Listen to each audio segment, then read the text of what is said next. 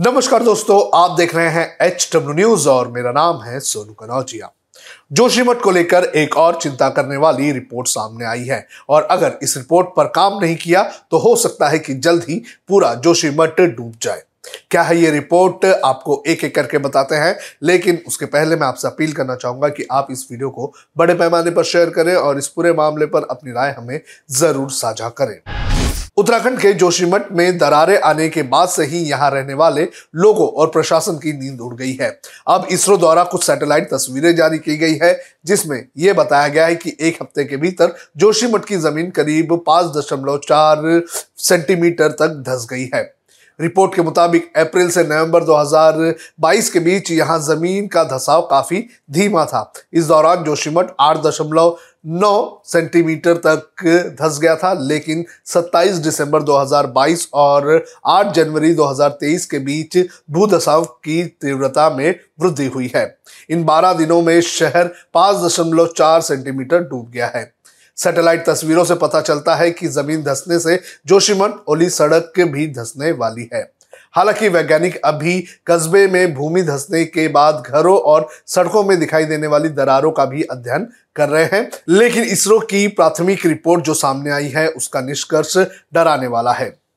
जो तस्वीर इसरो ने साझा की है, वो कैट्रोसेट टू एस सैटेलाइट से ली गई है। इसमें सेना के हेलीपैड और नरसिंह मंदिर समेत पूरे शहर को संवेदनशील क्षेत्र के रूप में चिन्हित किया गया है। इसरो की प्रारंभिक रिपोर्ट के आधार पर उत्तराखंड सरकार खतरे वाले इलाके में रेस्क्यू ऑपरेशन चला रही है और इन इलाकों के लोगों को प्राथमिकता के आधार पर सुरक्षित स्थानों पर पहुँचाया जा रहा है।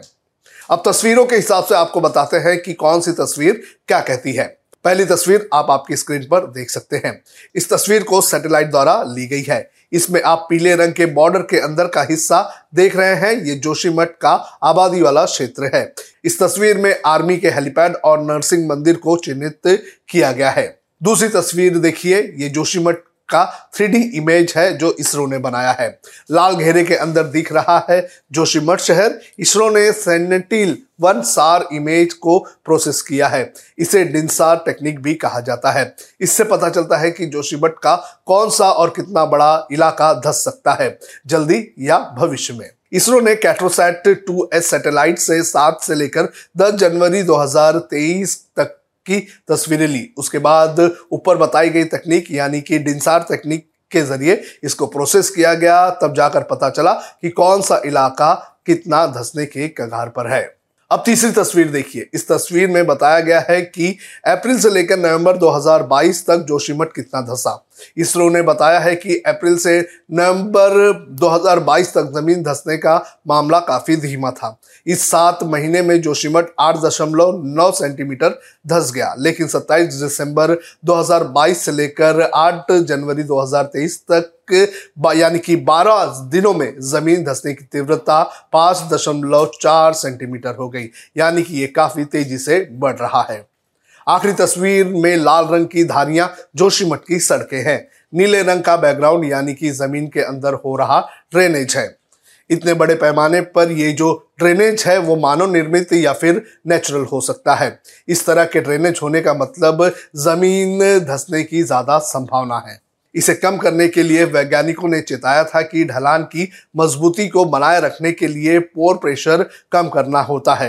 यानी कि पानी का रिसना कम करना चाहिए था। अगर पानी ढलान के अंदर कम जाएगा तो वो खोखला नहीं रहेगा। जो तस्वीर मैंने आपको सबसे पहले दिखाई थी, वो तस्वीर एक बार फिर से देखते हैं। इस तस्वीर में सबसे ऊपर जोशीमठ ओली रोड है, नीचे अलकनंदा नदी बह रही है। पीले घेरे वाला इलाका धसने की कगार पर है, यानी कि जो अंदर का इलाका है वो। जोशीमठ का मध्य हिस्सा, यानी कि सेंट्रल इलाका, सबसे ज़्यादा धसाओं से प्रभावित है। इस दशाओं का ऊपरी हिस्सा जोशीमठ ओली रोड पर मौजूद है। वैज्ञानिक भाषा में इसे धसाओं का क्राउन कहा जाता है, यानी ओली रोड भी धसने वाला है। बाकी जोशीमठ का निचला हिस्सा, यानी कि बेस, जो कि अलकनंदा नदी के ठीक ऊपर है, वो भी धसेगा। हालाँकि ये इसरो की प्राइमरी रिपोर्ट है। फ़िलहाल इंसार रिपोर्ट की स्टडी अभी जारी है। लैंडस्लाइड काइनोमेटिक्स की स्टडी की जा रही है, जोशीमठ, उत्तराखंड के चमोली ज़िले का कस्बा है।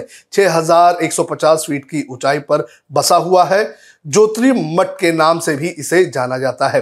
जोशीमठ कस्बा 2013 में आई आपदा से प्रभावित हुआ था। जोशीमठ भूकंप से ज़्यादा भूस्खलन के प्रति संवेदनशील है, क्योंकि यहाँ प्राचीन भूस्खलन से आई मिट्टी जो है, वो यहाँ पर बसी हुई है। असल में जोशीमठ की ऊंचाई, यानी कि 6150 फीट ऊंचाई पर कोई पहाड़ नहीं है। वो एक भूस्खलन का मलबा है, जिस पर यह कस्बा बना हुआ है। अब आपको बताते हैं कि इस पूरे मामले पर एक्सपर्ट्स का क्या कहना है। यानी कि एक्सपर्ट क्या कह रहे हैं, किस कारण ये जो इलाका है, ये धस रहा है और इसे किस तरह से सुधारा जा सकता है। 2014 में सर्वोच्च न्यायालय ने एक कमेटी बनवाई थी और उन्होंने उस वक्त कहा था कि उत्तराखंड में आप एक भी डैम या जल विद्युत प्रकल्प न बनवाएँ।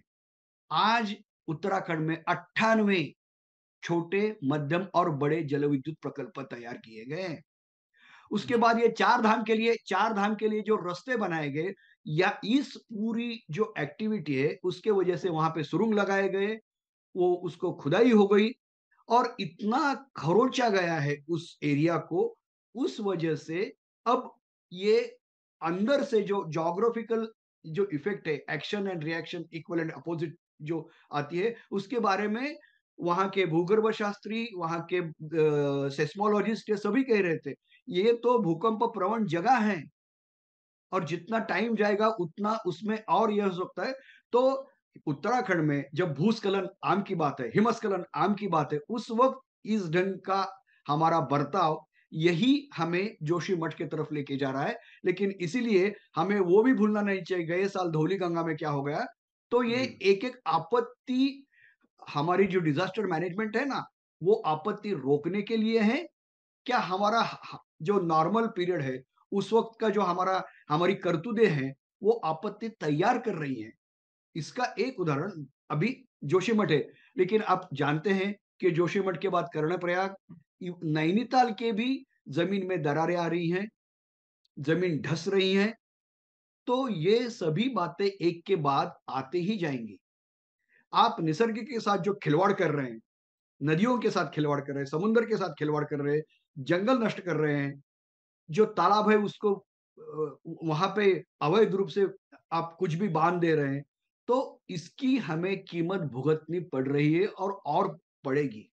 इसीलिए अब तो हमें जागना चाहिए और इसके बारे में जो हम बात करते हैं उस वक्त, जब धौली गंगा किया था या ये चार धाम के रस्ते किए थे, उस वक्त जो कॉस्ट एंड बेनिफिट दिखाया गया था लॉस उसमें डैमेजेस की बात की गई थी क्या?